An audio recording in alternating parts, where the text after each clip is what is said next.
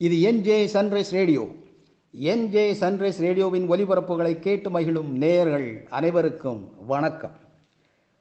இன்றைய செய்தி புதியதாக கண்டுபிடிக்கப்பட்டுள்ள நியாண்டர்தால் மனிதர்களின் புதை வடிவ எச்சங்கள். லட்சக்கணக்கான ஆண்டுகளின் பரிணாம வளர்ச்சியில் பல உயிரினங்கள் அழிந்து போய்விட்டதாக கூறப்படுகிறது. அப்படி அழிந்து போன நியாண்டர்தால் மனிதர்களின் புதை வடிவ எச்சங்கள் இப்பொழுது கண்டுபிடிக்கப்பட்டுள்ளன. நீங்கள் கேட்டுக்கொண்டிருப்பது என்ஜே சன்ரைஸ் ரேடியோவின் ஒலிபரப்பு.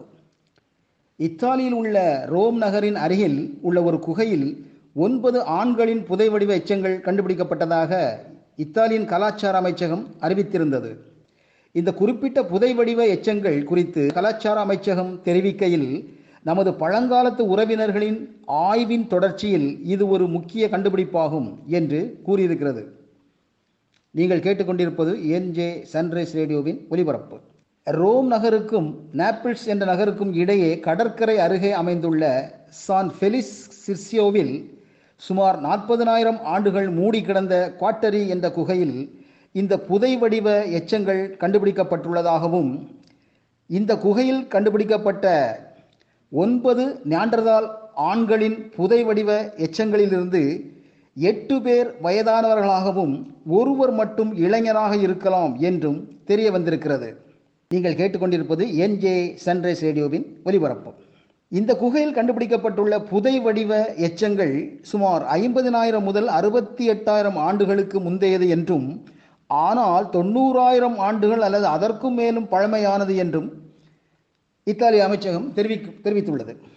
ரோம் நகரத்தில் உள்ள பல்கலைக்கழகத்தின் பேராசிரியர் மரியோ ரோல்ஃபோ என்பவர் கூறுகையில் நியாண்டர்தால் மனிதர்கள் கழுதை புலிகளால் வேட்டையாடப்பட்டு உணவாக அந்த குகைக்குள் இழுத்துச் செல்லப்பட்டிருக்கலாம் என்று தெரிவித்துள்ளார்.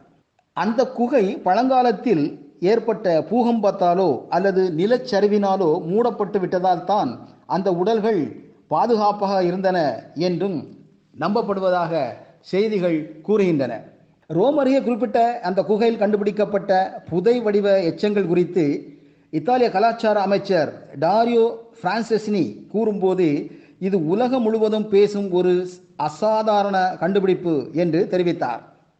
இந்த குகையில் மேலும் கண்டுபிடிக்கப்பட்ட காண்டாமிருகம் யானை மான்கள் போன்ற விலங்குகளின் எச்சங்கள் பண்டைய காலத்தில் இப்பகுதியின் தாவரங்கள் விலங்கினங்கள் இவை குறித்த வரலாற்று உண்மைகளை தெரிவிப்பதாக அமைந்துள்ளது. என்றும் கூறப்படுகிறது. மீண்டும் சந்திக்கும் வரை வணக்கம் கூறி விடைபெறுவது ஜோசப் நெல்சன் ஆராய்ச்சி.